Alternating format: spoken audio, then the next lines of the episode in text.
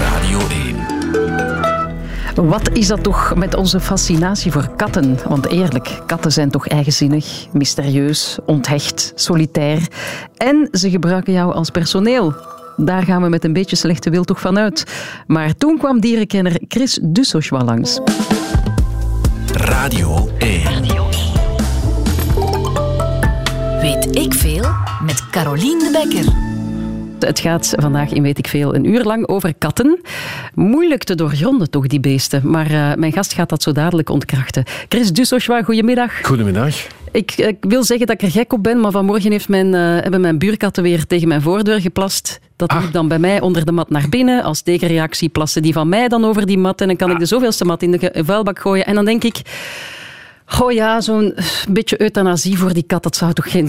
Ja, op zo'n momenten denk ik, ik heb, ik heb er genoeg van. Ik kan ze niet controleren, ik snap ze niet, maar gelukkig ben jij hier in de studio. Wel, het toont alleszins aan dat, uh, het, uh, dat buitenkatten wel af en toe problematisch zijn. En veel problematischer dan binnenkatten. Goed, dan ga ik vanaf binnenkort op een appartement wonen, denk ik.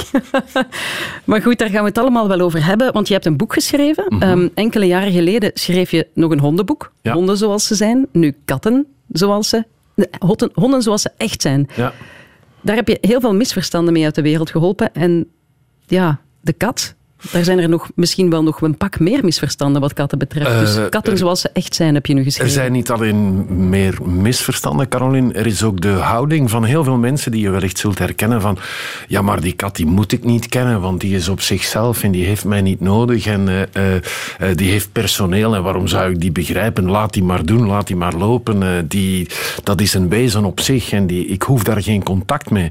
En dat is een enorme, een enorme misvatting eigenlijk van het wezen van de kat. Maar wacht, zullen we al één ding, want nu wil ik het echt weten. Houdt mijn kat van mij? Natuurlijk, ja. Wauw. Uh, ja, ja, ja, ja. Uh, er zijn proeven. Uh, Kijk, de kattenwetenschap staat echt nog in haar kinderschoenen. De hondenwetenschap die loopt 15 jaar voorop en die is echt in volle vaart aan het lopen. Elke week komt er wel iets uit waaruit weer blijkt van wauw, wat zijn het toch fantastische beesten. Vorige week was er een onderzoek waaruit blijkt dat honden uh, uh, gevoelig zijn aan magnetisme en zich altijd in dezelfde richting, uh, ofwel naar het noorden ofwel naar het zuiden zetten Klopt. om te plassen en ook om hun weg terug te vinden. Maar bij katten is dat allemaal veel en veel moeilijker om die... En dat is om evidente redenen. Katten zijn heel moeilijk te bestuderen. Je kunt aan een hond zeggen van, uh, of aan de baas van de hond, breng uw hond mee naar het labo. En honden vinden dat niet erg. Integendeel, de meeste honden vinden dat geweldig om mee te gaan naar ergens anders. Een kat ze, schiet in de maar stress. Maar een kat uh, schiet al in de stress als ze nog maar die transportkist ziet. Uh, ze zijn heel territoriaal, dus het is heel moeilijk om, om katten te onderzoeken. En dat weerhoudt heel veel mensen er ook van om, om ze te onderzoeken. Maar er is een, een tijd geleden is er een heel interessant onderzoek gedaan waarbij katten een aantal prikkels werden voorgelegd in de vorm van eten, in de vorm van de aanwezigheid van een mens, in de vorm van geuren en wat weet ik allemaal. En waaruit bleek, wat bleek daaruit, en dat was zeer erg verwonderlijk, wat hadden de katten het liefst? Niet het eten, niet het spelen, maar de aanwezigheid van de mens. Och. Ja. Oh, kijk, dat maakt mij nu eens uh, weekse. Ja. Nu heb je mij al. Ja. En het wordt, het wordt nog een, uh, een interessant uur. Heb, heb je trouwens zelf katten? Chris? Ik heb, ik heb er vroeger gehad uh, en ik ben, dat, dat is een publiek geheim. Ik ben natuurlijk uh, zot van alles wat dieren zijn. En als ik eerlijk ben, vooral van uh, harige dieren, dus zoogdieren. niet zozeer gevederde dieren of mm. reptielen. Maar al waar haar op staat, daar ben ik zot van. En dus zeker ook katten. iets, meer, iets meer hondachtig dan katachtig. Maar wat ook heel vreemd is, is dat...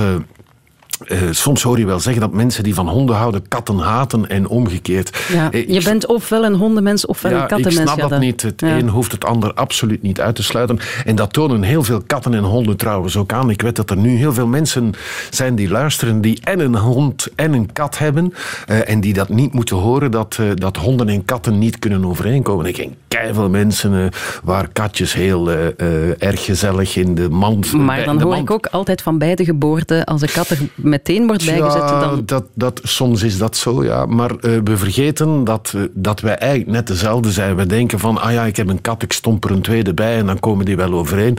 Alsof wij mensen ook zo in elkaar zouden zitten. Uh, wanneer wij ergens in een... stel dat de katten het over ons te zeggen hadden en dat wij alleen in een kattenhuis wonen en dat een kat denkt van, ik steek daar een ander mens bij, dan zijn die vriendjes. Wij zijn niet vriendjes met eender wie.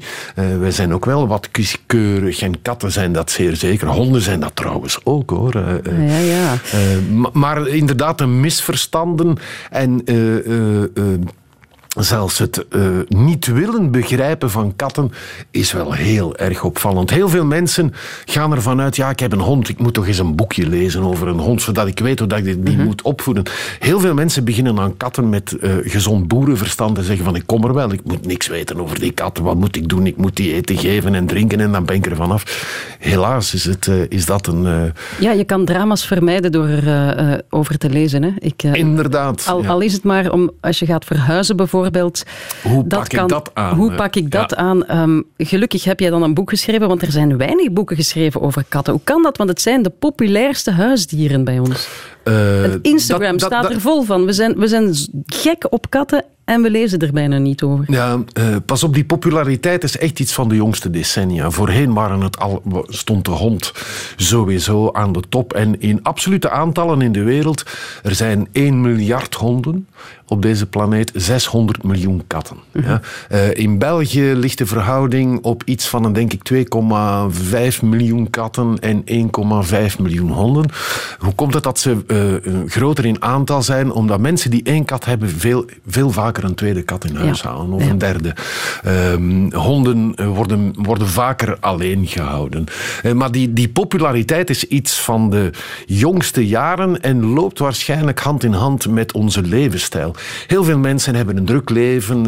Uh, jonge mensen beginnen op een appartementje of in een kleiner huis, zijn heel vaak uithuizig, willen een huisdier en denken dan ja, een hond dat kan niet, want ik kan die zo lang niet alleen laten. die heeft veel meer behoefte aan menselijk contact. Maar een kat, dat lukt me wel, want die kan ik de hele dag alleen laten ja. en daar hoef ik niet naar om te zien.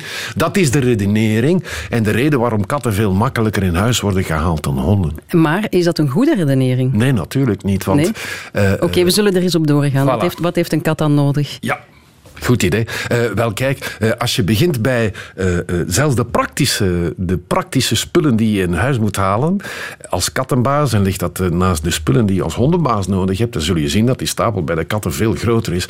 Want wat heb ik nodig voor een hond? Ik heb een leiband nodig. Ik heb twee kommetjes nodig. Eentje voor het eten en eentje voor het water. Ik heb een matje nodig waar die hond op kan liggen. En ik heb een balletje nodig. Mm -hmm. En ik ben rond. Mm -hmm. Ja, voor een kat, hola pola. ik heb minstens één, misschien zelfs twee kattenbakken nodig in huis. Juist. Uh, ik heb een krappaal nodig, minstens één. Uh, ik heb plaatsen nodig in huis waar die kat hoog kan klimmen, waar ze hoog en droog kan zitten. Ik heb uh, verstoppingsplaatsen nodig in huis.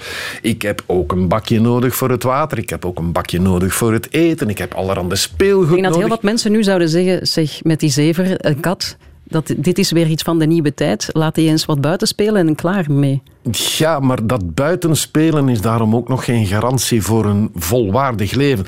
Wat een kat zeker nodig heeft, het is een, het is een jachtdier. Een kat moet dus kunnen jagen. Ja? ja. En veel mensen denken van ik stoem die buiten, dan kan die, dan kan die buiten jagen zoveel als die wil.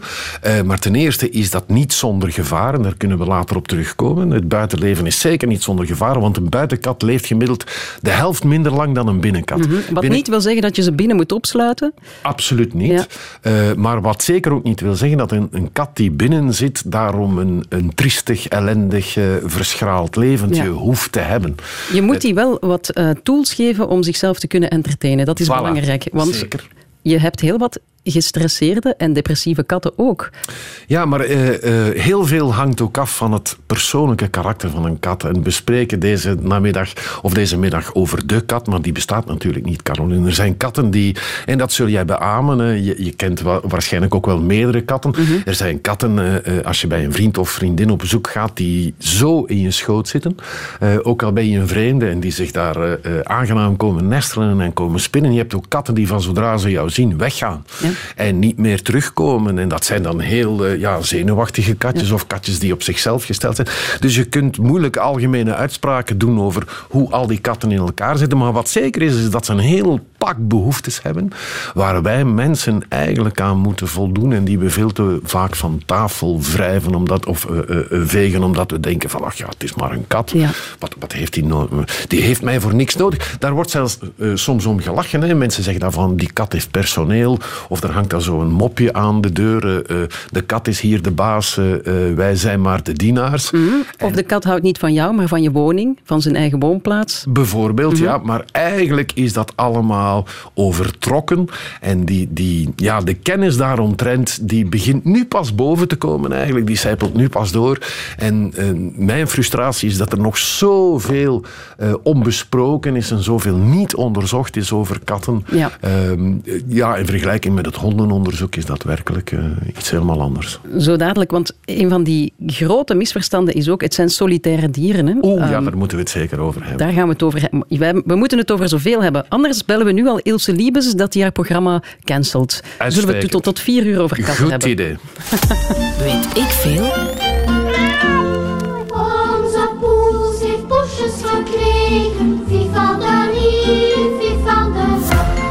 Dat is genieten, hè? Ja, mag niet meer, hè?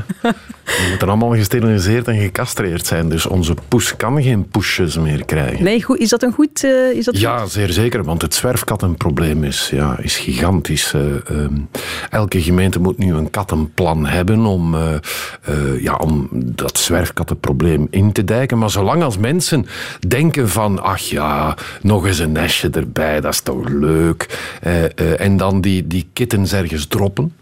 Uh, dan blijft het uh, huiskatten of het zwerfkattenprobleem huizenhoog. En daar moet hm. inderdaad iets aan gedaan worden. Het is veel en veel erger dan het uh, zwerfhondenprobleem. Zie je nog zwerfhonden hier bij ons? Nee. Bijna nooit niet meer. Nee, klopt. Een, ja. een hond die alleen op straat loopt, die krijgt een gasboete. En die wordt de combi ingeduwd. En die eindigt in het asiel. Maar ja, ik zie nog heel veel zwerfkatten. En helaas ook heel veel dode zwerfkatten. Ja, inderdaad. Dode huiskatten. Ook als je naar het buitenland gaat, je gaat op vakantie, zie je zo tussen de rotsen aan, aan, aan de, de kust wel eens wat zwerfkatten bij elkaar zitten. En dan denk ik, ja, maar die zitten nu allemaal precies in een roedel.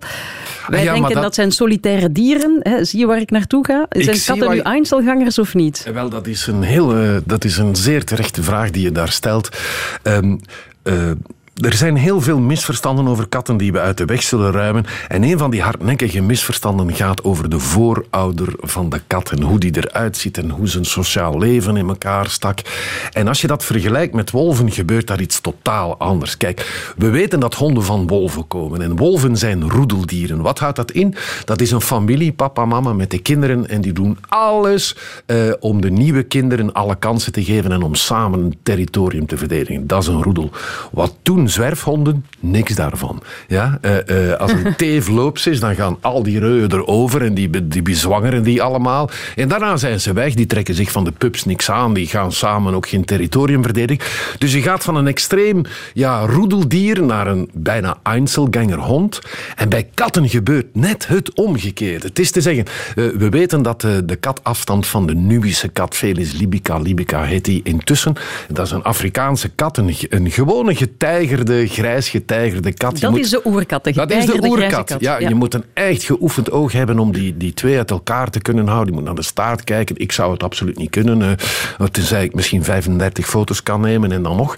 Uh, maar we gaan ervan uit, want we weten dat niet. Er zijn heel veel wolvenboeken geschreven. Er bestaat geen enkel boek over de Nubische kat.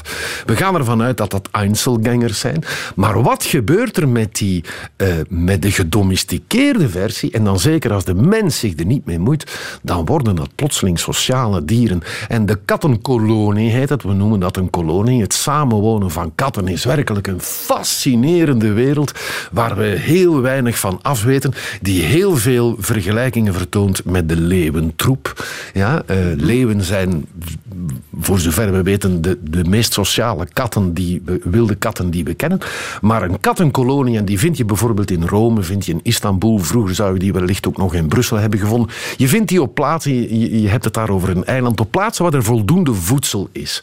Voor die zwerfkatten uh, organiseren katten zich in kolonies. Mm -hmm. En die kolonies Ja, dat is werkelijk super interessant, want eigenlijk is dat een samengaan van wie spant daar de kroon? Het zijn de katinnen. Ja? Ah, ja. Eh, net zoals bij Het de matriarchaat. Het, het matriarchaat. Dus eh, eh, je hebt een oude katin met haar dochters, met haar zussen misschien. En die hebben allemaal kittens en die wonen allemaal min of meer samen rond de voedselbron.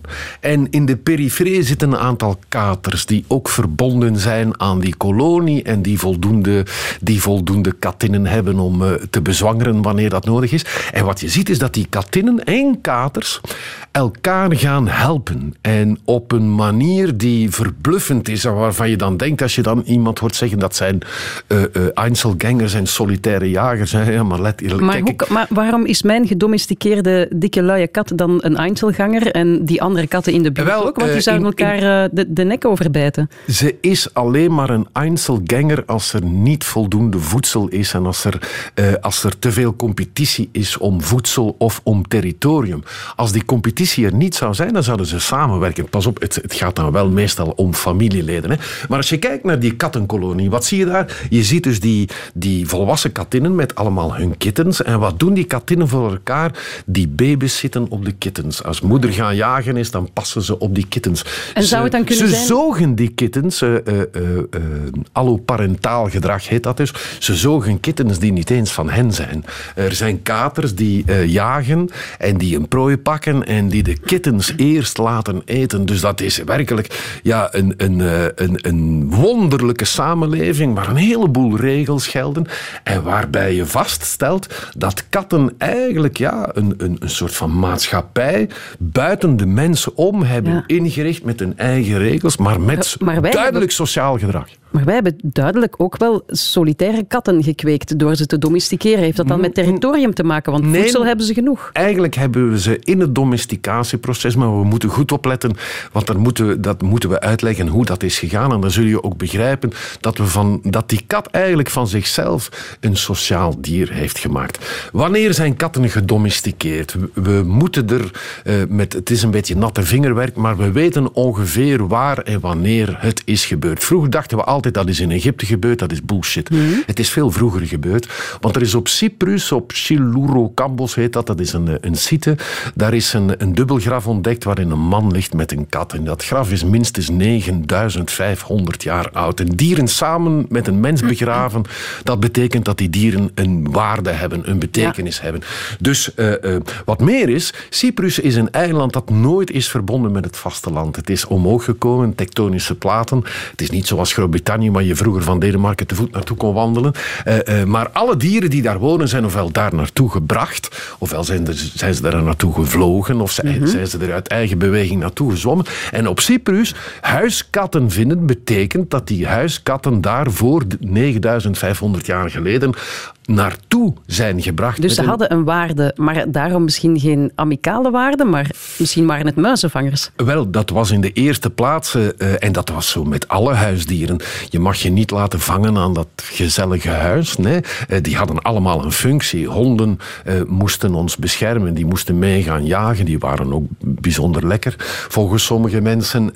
Katten net hetzelfde. Die, en wanneer is de kat op de proppen gekomen? De kat, dat moeten we vooraf duidelijk maken, die heeft zichzelf gedomesticeerd. Net zoals een heleboel dieren, net zoals duiven en muizen en mussen en honden hoogstwaarschijnlijk ook. Die hebben zichzelf gedomesticeerd. Wat hebben ze gedaan? Ze hebben ontdekt, kijk, 10.000 jaar geleden ongeveer was de agrarische evolutie begonnen. Wat betekent, wij waren vroeger eh, jagers-verzamelaars, dus wij trokken de hele tijd rond. Maar in de vruchtbare sikkel, dat is een gebied, dat is het, het noordelijke overstromingsgebied van de Nijl en dan de oostkust van eh, de Middellandse Zee en dan eh, Tigris en Eufraat, het twee-stromenland. Dat was in die tijd was dat echt werkelijk een paradijs met enorm veel wilde dieren en enorm veel gewassen. En de mensen die daar woonden, die stelden vast van waarom moeten wij de hele tijd gaan verkassen? Eh, Ja. Dat is niet nodig, want hier is zoveel lekkers. Laten we ons hier gaan vestigen. Dat is natuurlijk, dat is over een periode van honderden, duizenden jaren gebeurd. Maar het eerste wat ze deden was onder meer ook gewassen domesticeren. Ja? Van wilde planten tamme planten maken. Ja. Granen eh, domesticeren, wat betekent, ja, ik, ik haal er het onkruid van tussen. De zaadjes die hou ik bij, die kan ik dan volgend jaar planten. En al die graantjes en die zaadjes, die moesten we natuurlijk bewaren. En wat trok dat aan? Ja, muizen. Muizen. Ja, voilà. Voilà. Eh, en er is een ijzeren Dus wet. de kat heeft zichzelf tam gemaakt door bij de mens te gaan wonen om de muizen te kunnen vangen in Voilà. de graanschuren. En, Voilà. ja, dus Voilà. al die, al die um, uh, laat ons zeggen, uh, kattenliefhebbers die zeggen we hebben de kat tam gemaakt en dat is onze eigen schuld, dat is niet waar. Nee, dat, de Nee. kat heeft dat zelf gedaan. En in dat proces, en nu kom ik terug op die Einzelganger, in dat proces heeft de kat ook geleerd om andere katten dicht bij zich te verdragen. Want de kat had twee keuzes op dat moment. Maar mag ik jou nu eens even onderbreken? Zeker. Ik, ik vind dat heel interessant, maar dan vraag ik mij nog altijd af, hoe kan dat dat onze kat...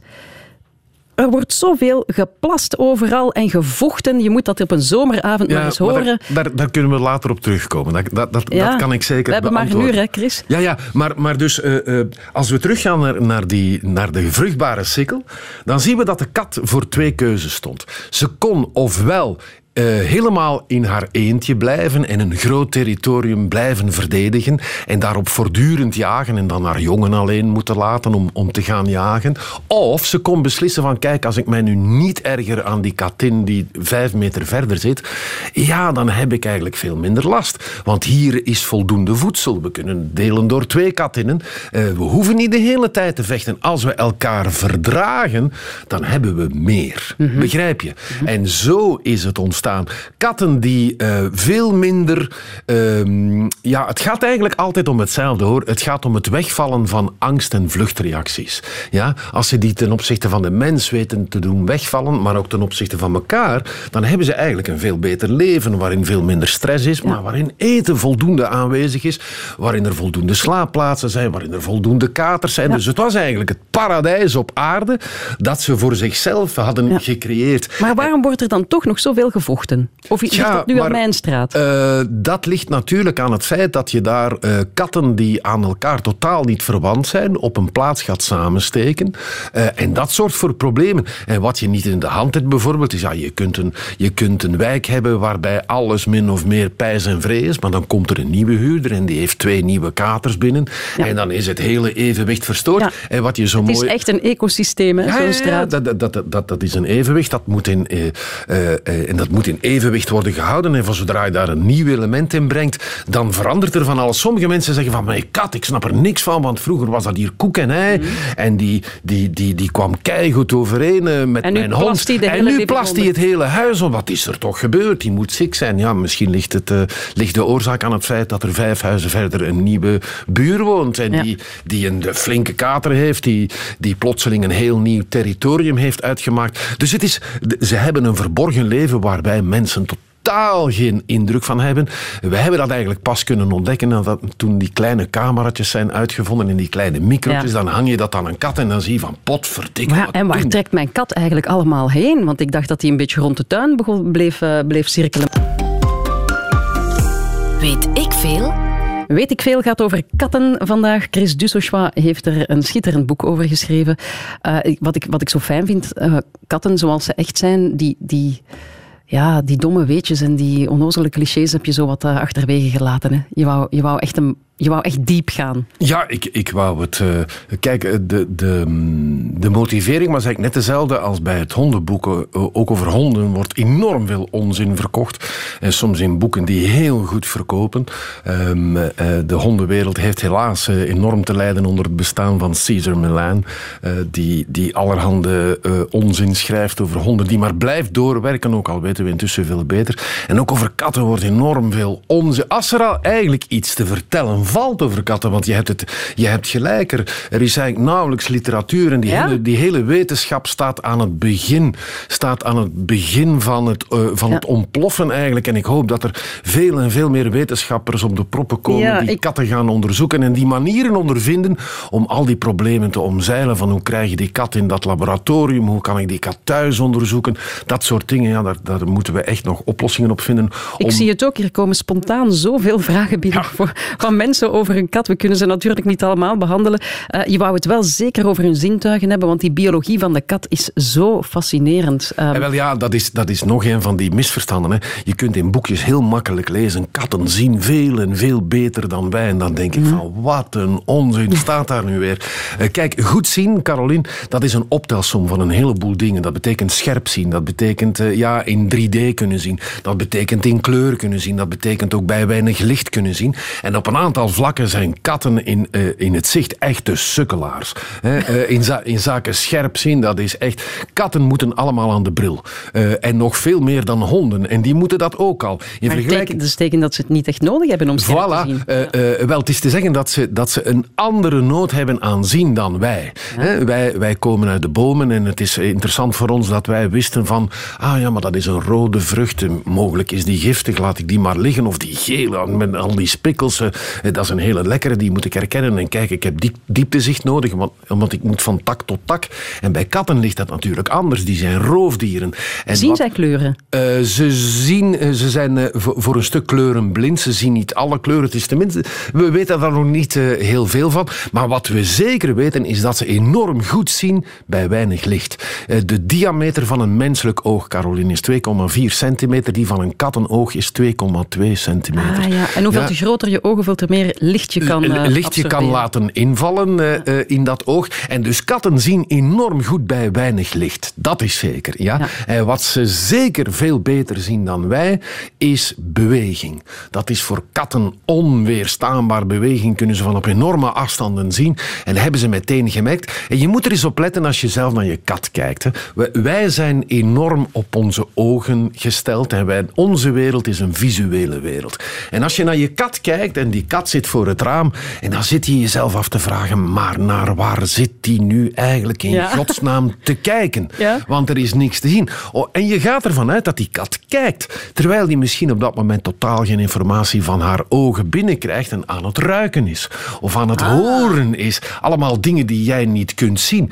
Want de neus, eh, de neus van de kat is een wonderbaarlijk instrument, is niet zo sterk als die van een hond eh, in zaken oppervlakte met geurreceptoren, maar wel vele en vele keren sterker dan uh, de neus van een mens. Maar we weten eigenlijk totaal niet in hoeverre die kat die gebruikt en, en uh, welke aanleidingen ze gebruikt. We weten dat ze bijvoorbeeld twee neuzen hebben, zoals heel veel zoogdieren.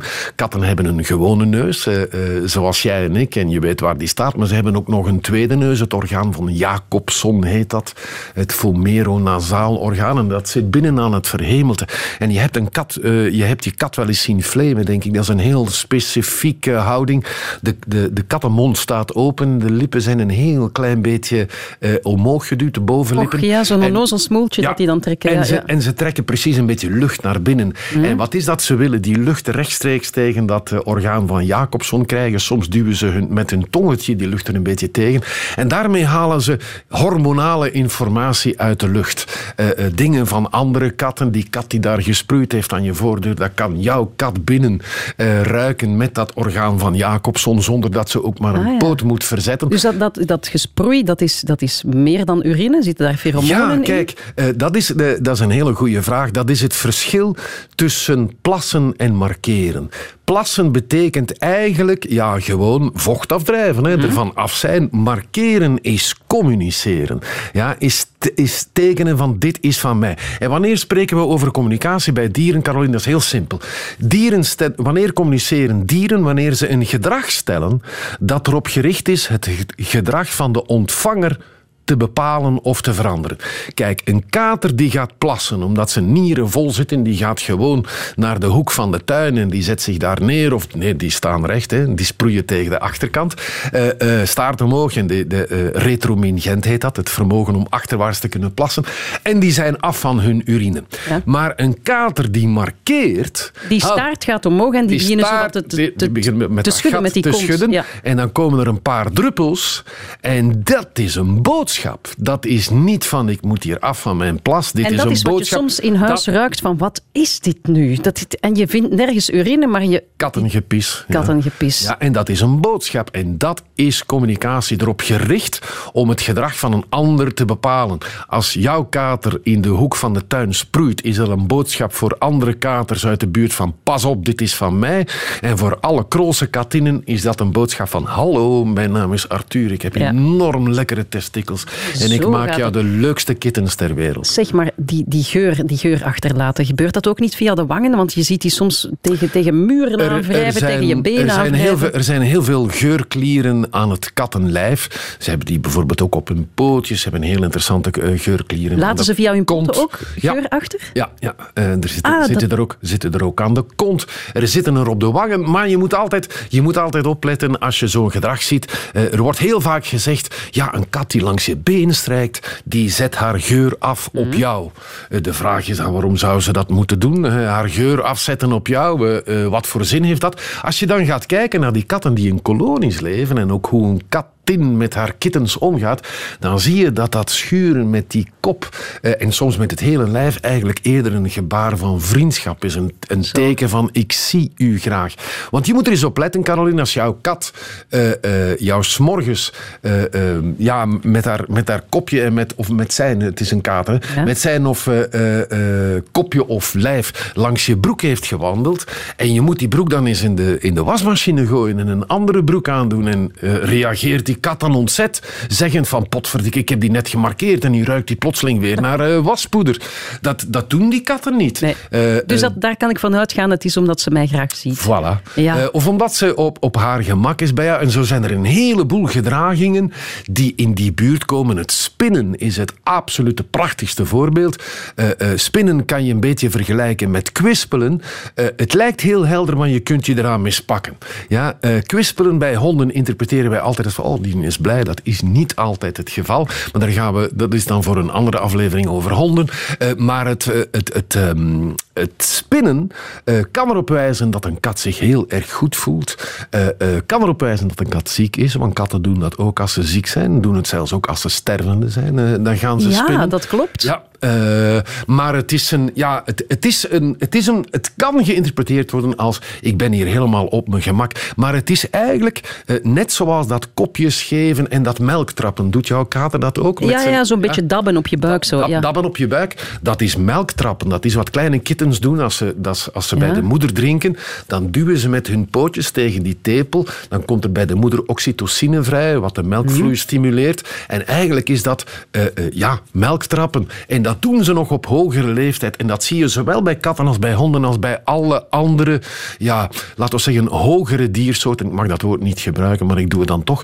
Eh, dat je ziet dat een aantal jeugdige gedragingen nog altijd plaatsvinden bij het volwassen dier. Ja. Zoals maar, het spinnen. Maar doen ze dat om een bepaalde reden? Omdat ze het leuk vinden? Of, of omdat ze graag bij jou zitten op je schoot? dat, eh, dat, dat, dat zijn allemaal mogelijke verklaringen. ja, Eh, maar daar moet nog zoveel meer onderzoek naar gevoerd worden. Ja, we Chris, weten- we gaan zo dadelijk verder, want we kunnen, ik zeg het, we kunnen, of we kunnen gewoon alle muziek weggooien. Dat kan ook, maar dan ga ik problemen zou- krijgen ja, met mijn baas en met eh, de muziekmensen hier. Ehm, goed, zo dadelijk gaan we even verder en dan ga je mij moeten ondervragen, ook nog. Hmm. Trouwens, als je vragen hebt over je kat, stuur ze door via de Radio 1-app. Het zijn er al 300.000, als ik een ruwe schatting mag maken. Maar we gaan er toch een paar proberen uit te filteren. Weet ik veel? We hebben het over katten. Eh, we zouden er graag een paar uren aan, ja, aan vastbreien, want het, we geraken er helemaal niet door. Er is nog zoveel om over te praten.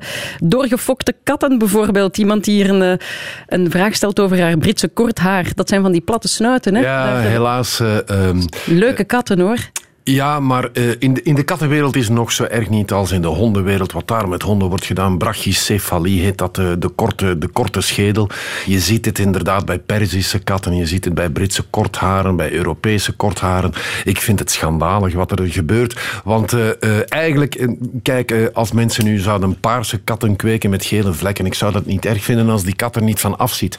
Maar door katten te fokken die zo'n korte smoelen hebben, ja, ondermijn je hun welzijn. Want kijk, wat, wat gebeurt er met die, met die schedels, eh, Caroline? Dus de onderkant van de schedel die blijft even lang. Het is de bovenkant die wordt ingekort. En ze hebben dus eigenlijk ja, een vooruitstekend bakkes. Ja. Eh, eh, die, die huid is even lang gebleven, dus op de kop krijg je daar rimpels. En, en wa- waar die rimpels zitten, begint het te gisten. Maar binnenin, en dat is nog veel erger, in het verhemeltje heb je heel veel loshangend vel. En dat hangt in de weg. De, de aansluiting met de luchtpijp is, is problematisch. En dan zie je zo mensen op Instagram van die leuke filmpjes posten. Oh, kijk, mijn katje snurkt. Oh, hoe gezellig. En terwijl ik dan denk, maar jouw kat ziet af. Ja. Eh, want die komt niet aan adem. Stop daarmee met die, met die verregaande, uit de hand gelopen.